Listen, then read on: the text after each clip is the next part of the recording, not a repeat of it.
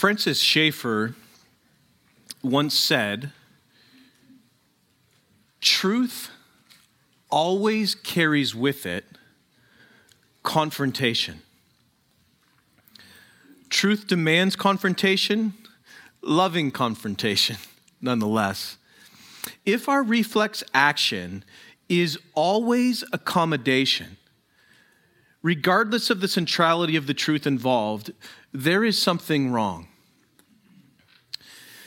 If you've ever wondered why Jesus sometimes seems almost relationally abrasive in the Gospels, it's because his reflex action is not accommodation.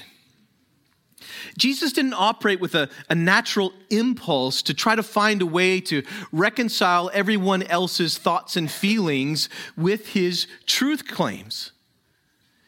Jesus simply spoke the truth because he is the truth.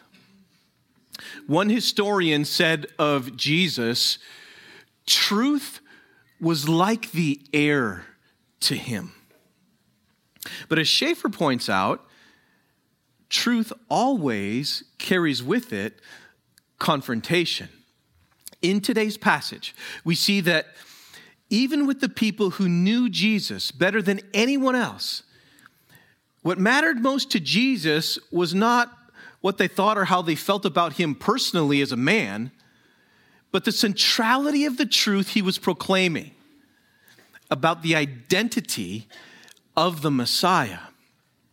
Our passage this morning highlights the second half of the scene from the synagogue in Nazareth. The turn of events that we see here is nothing less than shocking. Then again, indifferent reactions to Jesus weren't very common. Our passage is Luke 4, verses 23 through 30, but I want to read the entire account again, beginning in verse 14, so, we can get a feel for how dramatically things change here in an instant. Brothers and sisters, hear then the word of the great I am. And Jesus returned in the power of the Spirit to Galilee. And a report about him went out through all the surrounding country. And he taught in their synagogues, being glorified by all. And he came to Nazareth, where he had been brought up. And as was his custom, he went to the synagogue on the Sabbath day and he stood up to read. And the scroll of the prophet Isaiah was given to him. He unrolled the scroll and found the place where it was written The Spirit of the Lord is upon me, because he has anointed me to proclaim good news to the poor. He has sent me to proclaim liberty to the captives and recovering of sight to the blind to set at liberty those who are oppressed, to proclaim the year of the Lord's favor. And he rolled up the scroll, gave it back to the attendant, and sat down. And the eyes of all in the synagogue were fixed on him. And he began to say to them, Today, this scripture has been fulfilled in your hearing.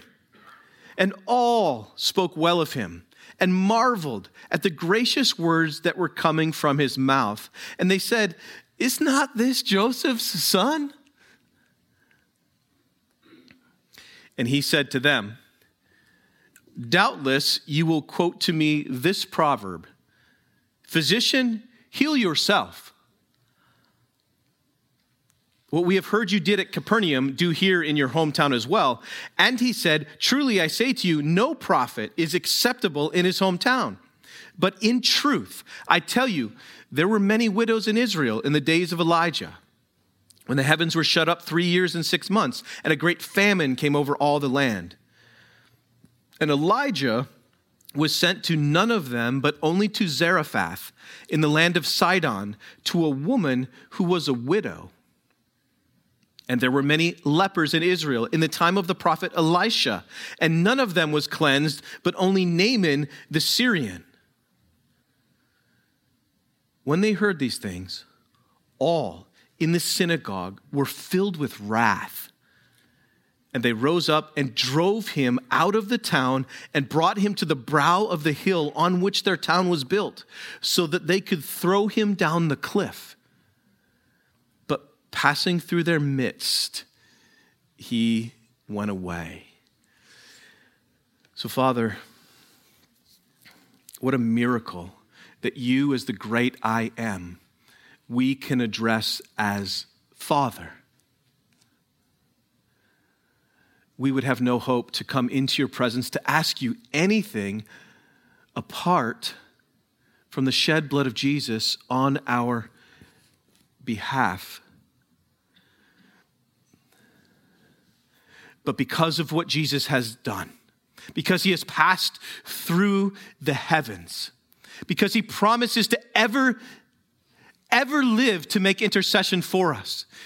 Because the Holy Spirit as well intercedes with us with groanings that words cannot express.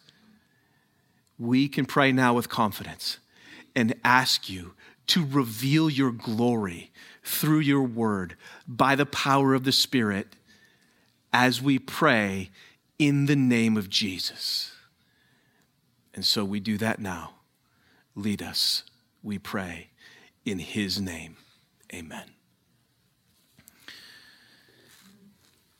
As we discussed last week, the overarching theme of this passage, the, the big picture idea, is that Jesus is revealing himself not only to be Israel's Messiah, but also the Savior of the whole world. As the angels announced to the shepherds, this message is good news of great joy for all the people. After many centuries and multiple prophecies and much longing, God's anointed one, David's greater son, Israel's Messiah, deliverer, and redeemer, he who is Savior of the world, is finally revealed. And his name is Jesus of Nazareth. Amazing. This Jesus just delighted his hearers in his hometown of Nazareth in their synagogue by preaching the gospel from Isaiah 61. He has just proclaimed freedom for the captives, sight for the blind, liberty for the oppressed, and a new era of blessing, the year of the Lord's glorious favor. And they were absolutely enthralled with his words. They marveled at the gracious words coming out of the mouth of their hometown hero. So, why couldn't Jesus just leave it there?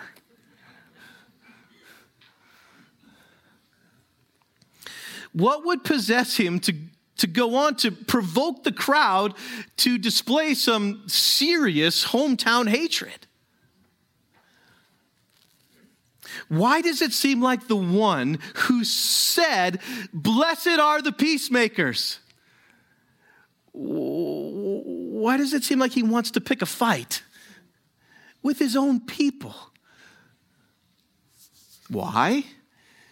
Because it was inevitable, since truth always carries with it confrontation. For Jesus, provoking the people by pressing in was an expression of gracious compassion.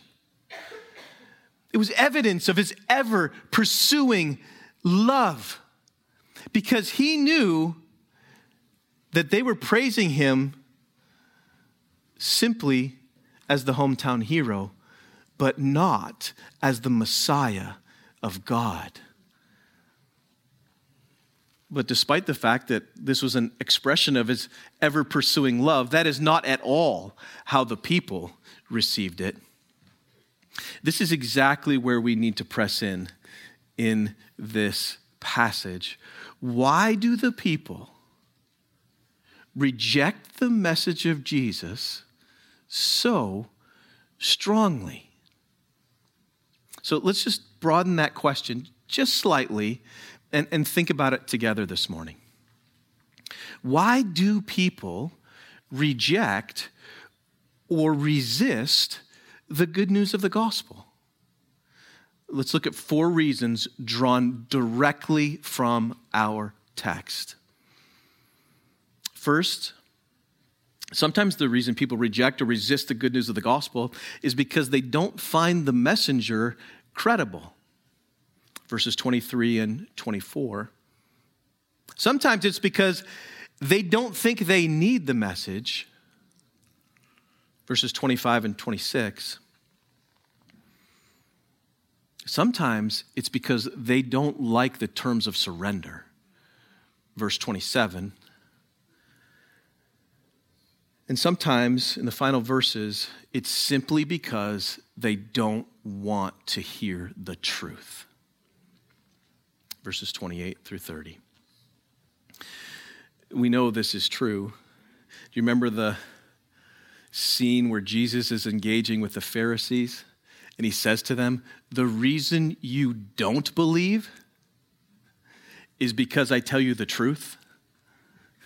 Now, that's far more an indictment of the hearts of the Pharisees than it is about the truth that Jesus is proclaiming. But let's just begin with our first reason. There are times, there are times when the person sharing the good news of the gospel is one of the reasons that people are resistant to its message to its message. Now sometimes that's the fault of the messenger and sometimes it's not. Imagine you're a high school teacher and you go to the doctor's office for a checkup. They call you back you walk into the room and you sit down and one of your former students walks in with a stethoscope around their neck, and you say, Whoa, whoa, whoa, whoa, whoa, whoa. time out. You know, besides the relational awkwardness, right? You're saying, I'm sorry, no offense, but I'm going to have to ask for another doctor to see me. Uh, you know, the doctor might protest. He's like, Look, I don't shoot spitballs anymore. Believe it or not, I graduated from medical school.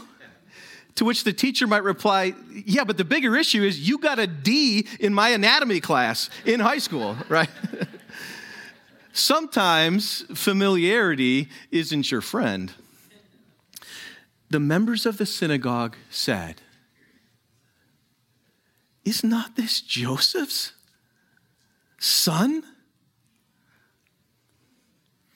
In one sense, given the way they marveled at his words, this, this might have been a compliment, but Jesus recognizes that this comment at another level reveals their skepticism about him.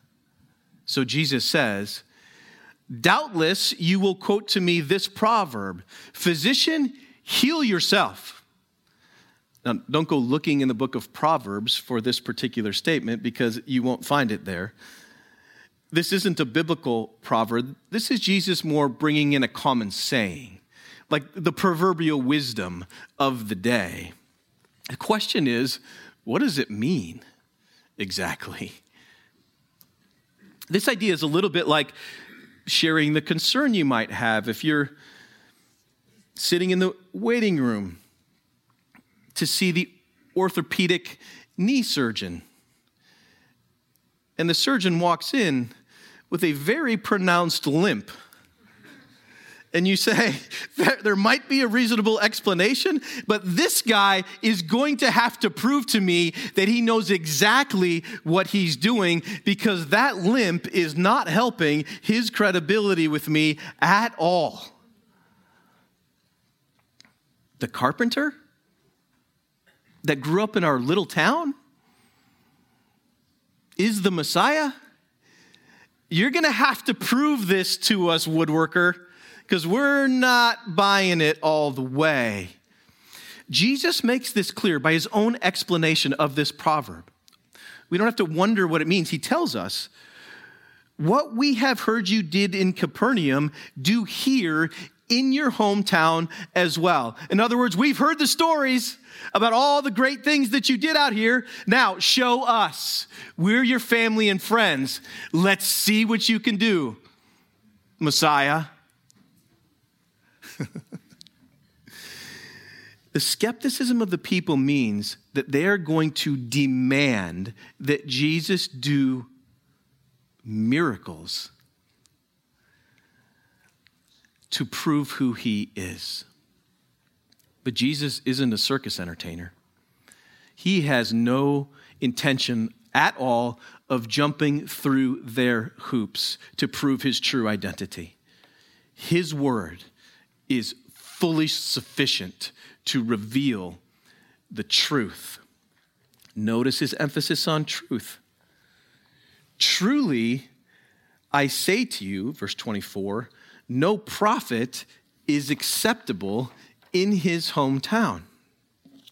Now, there's nothing that the people could have pointed to in Jesus' past or from his life that would have hurt his credibility as a messenger.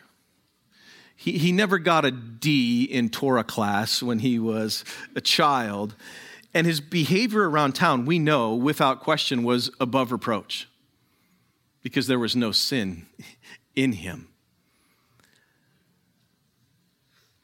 But they knew him. That's the issue. It puts another spin on the idea that you need to know Jesus personally. they knew Jesus personally since he was a child. So they had questions. For the people, their familiarity with Jesus prejudiced them against his extraordinary claims through no fault of his own. Now, since we have been charged with sharing the good news about Jesus, and since we're not Jesus, we need to think through this issue of credibility. Ultimately, we acknowledge that God is sovereign over salvation, but this, this is an important issue. Think about the people in your life family, friends, neighbors. Are there ways in which our own life choices may prejudice others against Jesus? If we were going to share the good news with them. In other words, are there ways that we interact with people? Are there ways that they see us acting in the world that would cause them to say, Why in the world would I think Jesus is the greatest being in the universe when that's not very obviously to me the way that you live? Or just think about something as basic as your time spent at work? Are we honest? Or do we work hard at work where we're being paid? Or how do, how do we talk to our spouse and to our children in public? I can't tell you how many times I've, in, I've been in public and heard a man speaking about his wife, or a wife speaking about her husband, or about their children. And my first thought was, oh Lord, I pray they're not a believer.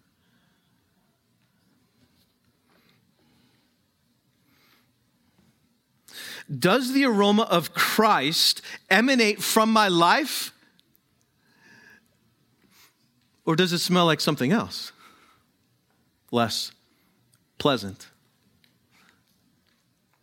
Now, to be clear, to be 100% clear, I am not talking about how that we have to live perfectly in order to have a pristine testimony or witness about Jesus.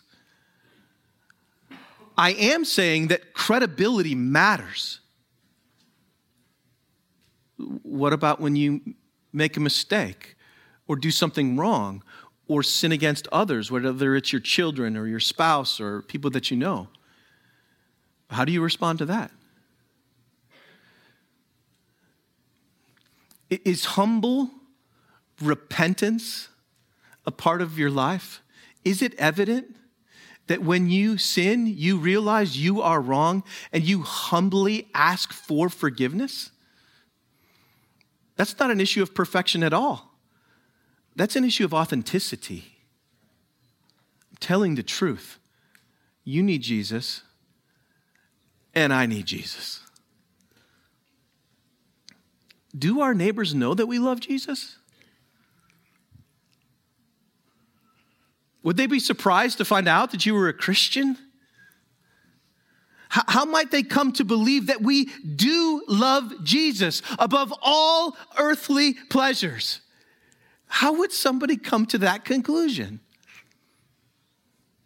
If messenger credibility is a reason that some people reject the gospel message, then it's worth thinking about. Lord, is there anything that you desire to change in us? So that we ourselves would not be a stumbling block to anyone else seeing the good news about Jesus. Lord, Lord, guard us from a heart that feels like we need to be perfect, but, but help us to be real, to acknowledge that we need repentance to live in a manner that is reflective of your goodness and your glory. So that when we go to speak to others about Jesus, their response would be, Yeah, that's just about right. Lord, help us to that end, we pray, in His name. Amen.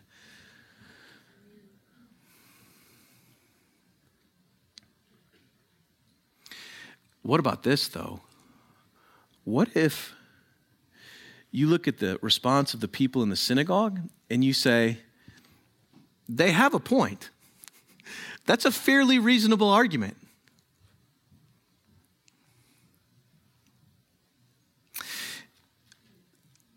What if you too are familiar with Jesus, yet you're still skeptical of his claims, just like those in the synagogue?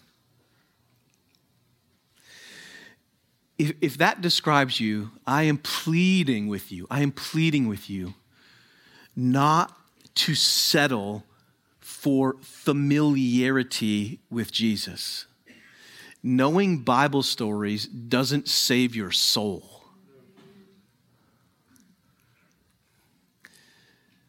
So read his word, weigh his claims, ask the Holy Spirit to reveal, reveal the truth to you about Jesus. The reason this is so important is because being familiar with Jesus is not the same thing as saving faith in Jesus. Just because your mom and dad love Jesus counts for nothing for you.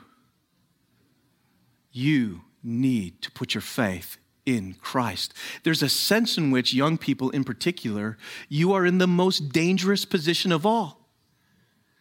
Because you go to this church and you live in your family, you are familiar with Jesus.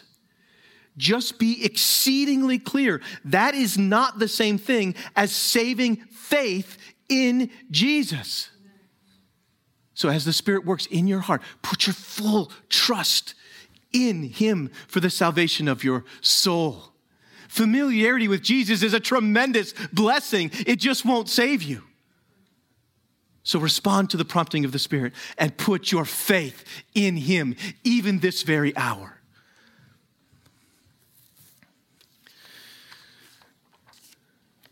Verse 25. Again, note the emphasis on truth. But in truth, I tell you, There were many widows in Israel in the days of Elijah when the, when the heavens were shut up three years and six months, and a great famine came over all the land. And Elijah was sent to none of them, but only to Zarephath in the land of Sidon, to a woman who was a widow. Now, this is where I think this, pass- this passage gets absolutely fascinating. Here, Jesus gives the first of two biblical examples.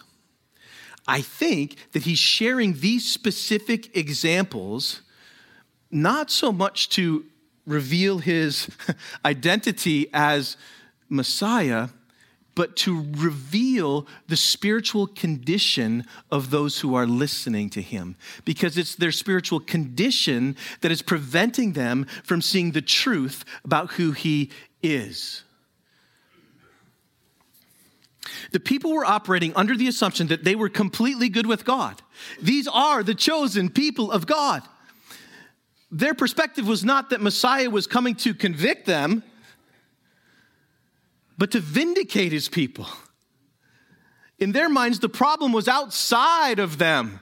They needed to be delivered from their oppressors out there. They weren't ready to consider that the words of Jesus applied directly to them. Now, on the trails of the Grand Canyon, there are multiple signs warning hikers about dehydration. Some of them are fairly graphic, if you could see the sign. the warning signs encourage people to drink water regularly, even on a schedule. Set your timer, drink water. Whether you feel thirsty or not.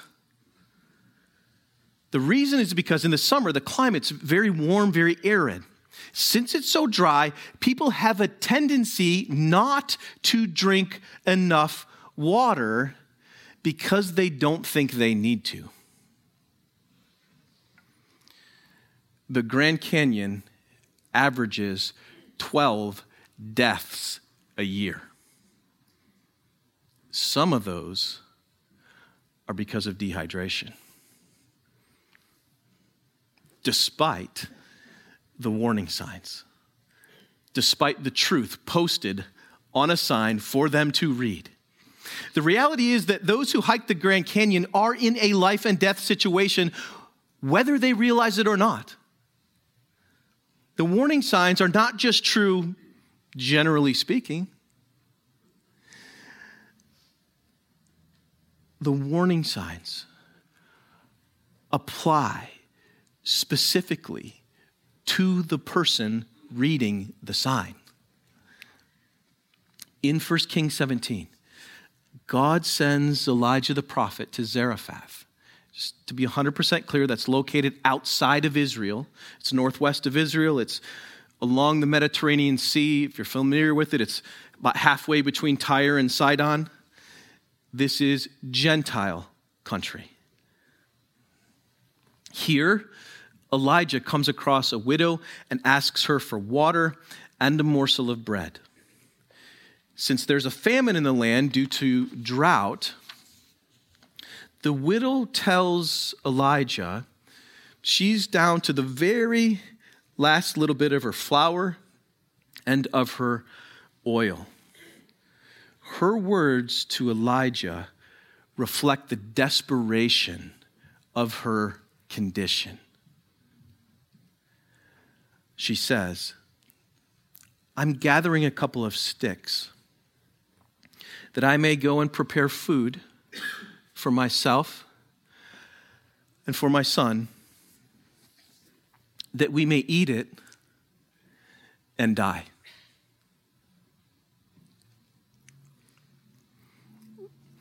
She knows this is it. There's nothing left, and the land is dry.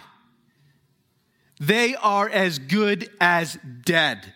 This will be their last meal together. After this, there is nothing. There is nothing and there is no hope coming. Except Elijah tells her to prepare the food. But he says to her, Before you do, make me a little cake of it and bring it to me. For thus says the Lord, your jar of flour shall not be spent, and the jug of oil shall not be empty. And she did as Elijah said, and she and her household ate for many days. What would you do if you were down to the last crumbs that you could eat together as a family?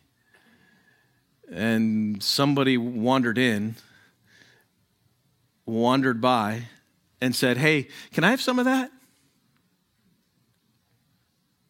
Would you be more inclined to share with that person if you know your, your pantry was full? Or if this was the very last crumb you had left. See, what happens is she knows she's dead. Elijah brings hope. Thus says the Lord, your oil and your flour will not run dry. What does she have to lose? Nothing. She's dead. She knows it. And so is her household.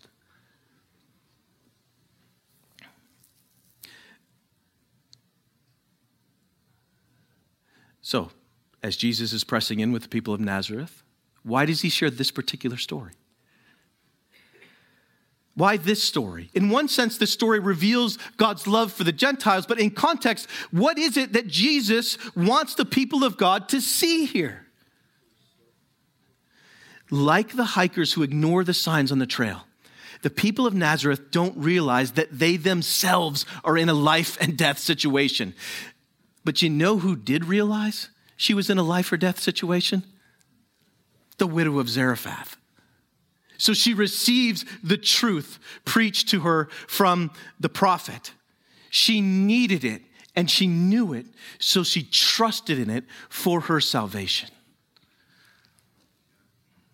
Much like the citizens of Nazareth, many people, think about this, just like this those in the synagogue at Nazareth. There are many people familiar to us who are familiar with Jesus. But they don't realize they are in a life and death situation spiritually. What might the Spirit of God want you to do about that particular truth? For now, we can, we can, we can pray. Let's do it together. Lord, when we see the stark reality that Jesus is communicating here through, through this biblical example with the widow in Zarephath, Lord, we realize that all people, even those who are familiar with Jesus, are in a life and death situation. So, would you open their eyes? Would you open the eyes of unbelievers who are rejecting the truth of the gospel so that they might see his glory and turn to him and be saved? And would you, for believers who are resisting the power of the gospel in their own lives? Lord, would you set us free? Would you fix our eyes on Jesus and help us to live in light of what is true by the power of the Spirit? And we ask these things in Jesus' name. Verse 27 And there were many lepers in Israel in the time of the prophet Elisha, and none of them was cleansed, but only Naaman the Syrian. Sometimes the reason people reject the gospel is because they don't like the terms of surrender. Now, let me say a word to those of you who might be joining us over the live stream, or to someone who may hear this message at some point at some point in the future.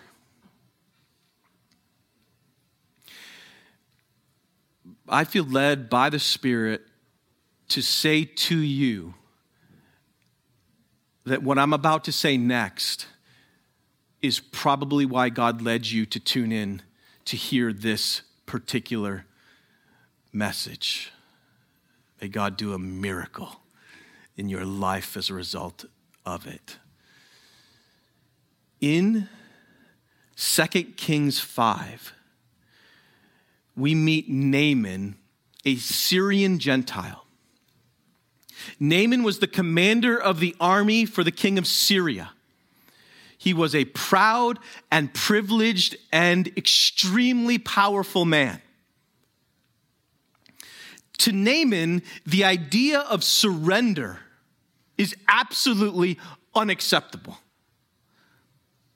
This is how 2 Kings 5:1 describes him. He was a mighty man of valor, but he was a leper. The Syrians had captured a little girl from Israel who, who served Naaman's wife. This little girl told Naaman's wife that there was a prophet in Samaria who could heal the army commander. So let's think clearly about this. The hope of healing, his rescue from death, came to this proud man through a most lowly and unlikely source. Would he humble himself? Would he humble himself and believe the truth even from a slave girl? The answer is sort of. As desperate as Naaman was, he still wanted to surrender to his need for healing on his own terms. He refused to surrender on these terms. Instead of listening to the truth about the prophet, which is what the slave girl said, instead, Naaman had the king of Syria write a letter to the king of Israel and ask him to heal Naaman. And so Naaman showed up with tons of silver and of gold and with a letter from the king of Syria. In other words, yeah, I'll get healed on my terms. I'll have my king. I have a relationship with my king. I'll have him call your king. Your king can heal me. In fact, no favors. I'll pay for it with a ton of money. I'll buy my salvation. Thank you.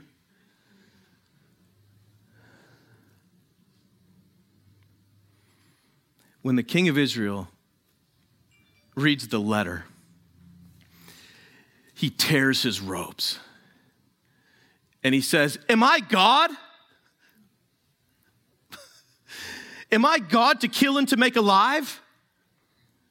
N- notice that the king of Israel realizes this is a matter of life and death.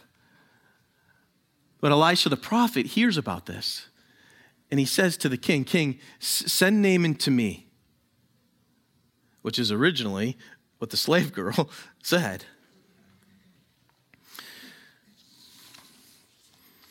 So picture this scene in your mind. It's, it's simply written, but it's so dramatic to me. Imagining the prophet Elisha living in a, a small home. So Naaman came with his horses and his chariots and stood at the door of Elisha's house. 2 Kings 5 9. In other words, here I am, prophet. What are you going to do? The problem is, this man of God doesn't give a rip about the commander's power or his chariots or his privileged position with the king. In fact, Elisha doesn't even come to the door. He sends a servant to deliver this message to Naaman. What do you think God's trying to tell Naaman? The message is go and wash in the Jordan River seven times, and your flesh will be restored, and you shall be clean. How do you think Naaman responded to that? He is absolutely enraged. He will not submit himself to these terms, not even to get the healing he needs, not even to be rescued from death. Naaman thought that this great prophet would come to him, that he would wave his hand over him, and he'd do a spectacular miracle for him. Why do you think I paid all this silver and gold? In 2 Kings 5:12, Naaman says, Are Abana and Pharpar, the rivers in Damascus, are they not better than all the waters of Israel?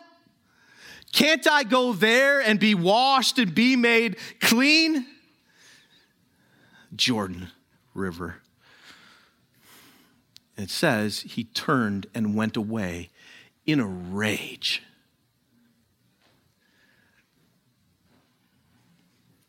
How prideful are we as people? Someone is offering you healing from leprosy, and you say, Not on your terms? We'll do it my way. Well, God's not intimidated by that. Naaman wants to be healed without admitting he needs help and without having to depend on another. But, brothers and sisters, this is the essence of the gospel. The essence of the gospel is we have to depend upon another. If you're listening to this and you're proud of who you are, lay it down before God so that you might be healed. We must depend upon another, all of us. And the one we must depend upon is Jesus. So then, how does Naaman get healed?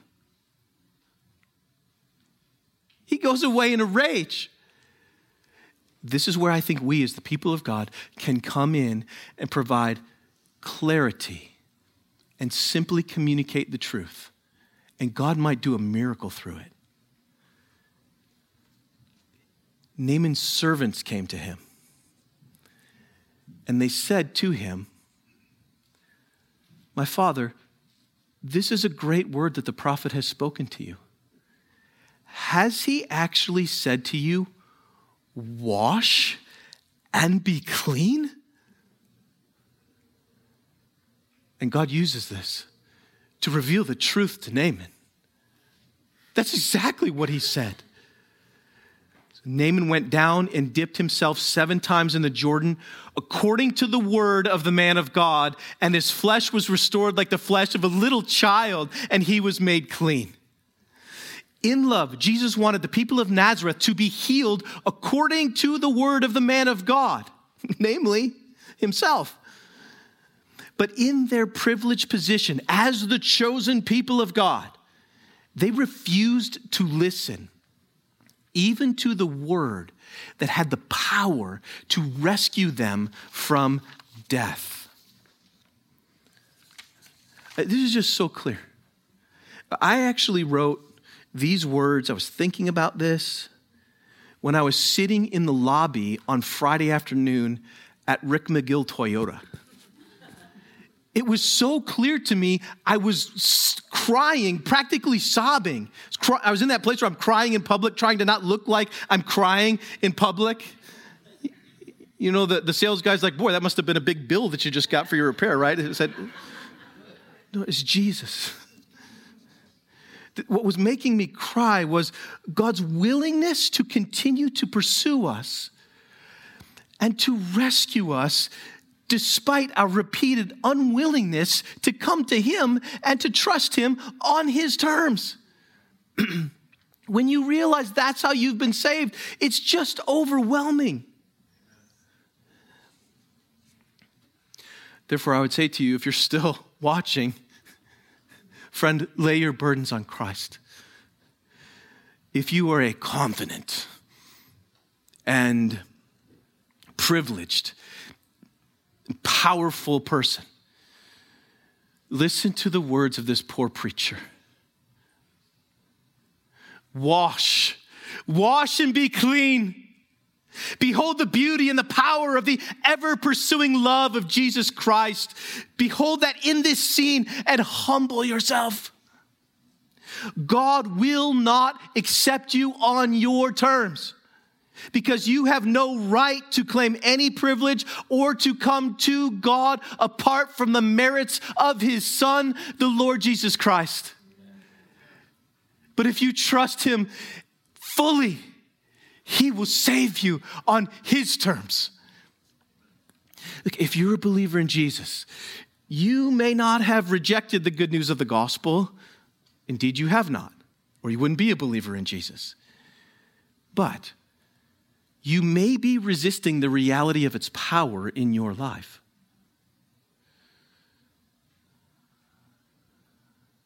So, so I'm lovingly confronting you with the truth, like Jesus. Are you wanting God to work in your life, but in your heart, you're quietly dictating the terms to him that you find acceptable? Now, that may not be how you would frame it, but if you regularly just feel disappointed with God, or if, if you feel like you're constantly in this mode where you're wrestling to process what God is doing in your life, this might be why. If that's true for you, lay down every aspect of your life all of your joys, all of your disappointments, all of your suffering. Lay it at the feet of Jesus. Friends, this is where you find complete freedom and limitless joy. James says it this way humble yourself before him, before him, and he may exalt you. That is, on his terms, in his timing, according to what he knows is best for you, spiritually and eternally. The reality is that we are the widow of Zarephath. Her physical poverty, could you be any more broke than your last meal? After this, nothing. Well, that's an illustration of a far greater reality, namely our spiritual poverty. We are Naaman the leper. Is there any more graphic of an illustration about the reality of our spiritual condition than leprosy? Further, we are the poor and the blind, the captive and the oppressed. And we need to be rescued by our deliverer.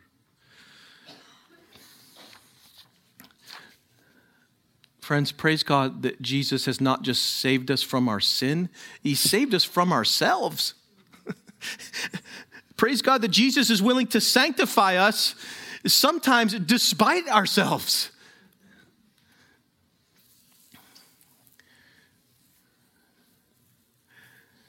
the truth is glorious because it can set us free, but it always carries with it confrontation. Whether it's the Word of God confronting our own hearts and our own lives, or us sharing the gospel with others. Verse 28 When they heard these things, all in the synagogue were filled with wrath, and they rose up and drove him out of the town and brought him to the brow of the hill on which their town was built, so that they could throw him down the cliff. But passing away through their midst, he went away two thoughts about this. One, this is Jesus of Nazareth. He's probably been in ministry at the most a year at this point, which means from age, from birth to age probably 29, he was here. In fact, he was probably in town a few months before this. And they're ready to throw him off the cliff and kill him. Second, look at the sovereignty of God in verse 30 we don't know how or why this is the case. If God did something miraculous or they just started bickering with each other and Jesus just walked away, who knows? The point is, no one could kill Jesus until God said, now is the time. He's not going to let Jesus get thrown over a cliff and die in some backwoods town. He wanted his son's death to be a proclamation to the world. He was going to be executed publicly so that he would be raised up, so that others could be saved. In this passage, we see the heart of God revealed as Jesus willingly tells the truth as an expression of his ever pursuing love. But the truth always carries with it confrontation. In these verses, we also see the heart of man revealed very strongly as the people demonstrate their hatred for the truth when it doesn't meet their expectations of what is right. Think about how perverse that is. So, what accounts for the instantaneously murderous reaction of the people? They believe they are the chosen people of God, and they think Jesus is telling them that God is skipping over them to go to the Gentiles. That's why they're so angry. Rather, Jesus is telling them that they too need God's saving grace, just like the Gentiles do. The problem is that this didn't meet their expectations of what the Messiah should say or what the Messiah should do. Why did the people want to kill Jesus? They wanted to kill Jesus because he was proclaiming a Messiah to them that they did not want. He was revealing himself to them as a Messiah that did not meet their expectations. And therein lies the problem with the heart of man. Look, God does not make himself available to us to do whatever we think he should do. Rather, God graciously condescends to save us from our sin and from ourselves so that we might worship and enjoy him forever. Everything that you see and experience is fundamentally not about you. it's about the glory of God on display. Look, it'd be good this week to talk about where we're tempted to think that God is obligated to do what we think he should do. And that can show up subtly. It'd also be good to talk about how much more freeing it is to realize that we actually get the privilege of participating in everything that God is doing in the world for our good and for the sake of his glory and honor, even if that thing that he's calling us to do is to suffer. Because what shows his value more than when in suffering his people say, Yet God is glorious? Now, final thought as we run home here a striking element of this passage is that the attempt to throw Jesus off the cliff uses almost the identical language in Greek uh, as is found in Luke chapter 8. When Jesus exorcised the demons, sent them in the pigs, and they ran off the cliff and drowned. In other words, the people of Nazareth, though they knew Jesus personally, were so enraged by the truth that he told them about their spiritual condition, they wanted to exorcise Jesus from their region as evil, to kill him. One of the reasons people reject the good news is because they don't want to hear the truth, even if that truth can rescue them. Uh, and frankly, this is what's behind the heart, the modern day phenomenon of cancel culture. I don't like what you're telling me, so you're done. You're gone. That's one thing to be able to click, swipe somebody away. It's another thing to throw them off a cliff and kill them. But the, the issue is, men want to stamp out the truth when it exposes them. Right? This only works in the universe where you're God. Since you're not God, that's illogical Or to put another way, that's stupid. Who cares what you think ultimately if it opposes God? What God says is true is reality. That is what's true.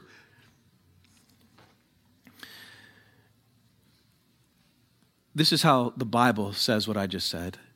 The light has come into the world, and people loved the darkness rather than the light because their works were evil. For everyone who does wicked things hates the light and does not come to the light, lest his works be exposed. John 3 19 and 20. But, saints, take heart in this truth the light shines in the darkness, and the darkness has not, and praise God, cannot overcome it. John 1 5. Since this is true, let's tie everything together full circle. Let us boldly and lovingly continue to share the truth, even though we know that the truth always carries with it confrontation. May God deliver us. May God deliver us from this fear. May God deliver us from the reflex action to seek accommodation when it obscures the only truth that will save sinners from themselves. Brothers and sisters, may we trust in the God who alone is God God the Father, God the Son, and God the Holy Spirit, the one and only true and living God. To him be all praise forever and ever. Amen. Let's pray. Lord, would you encourage our hearts with the truth revealed in this passage, centered on the reality of the gospel itself, which is we can't come to you on our terms. You alone can rescue, and, and you alone can save. But that's good news because you're the only one who can do it. And so, Lord, I pray that our hearts would rejoice because of your willingness to save sinners by offering your Son to stand in our place to bear the punishment for our sins so that we might receive his righteousness, so that we might have relationship with you forever through the power and the presence of the Holy Spirit. Lord, we acknowledge this day that you and you alone are the giver of life. And you are not only the creator of life, you are the recreator of life because you redeem dead hearts. So, Lord, cause us as your people through the power of the Spirit in Jesus' name to rejoice now in these truths. Amen.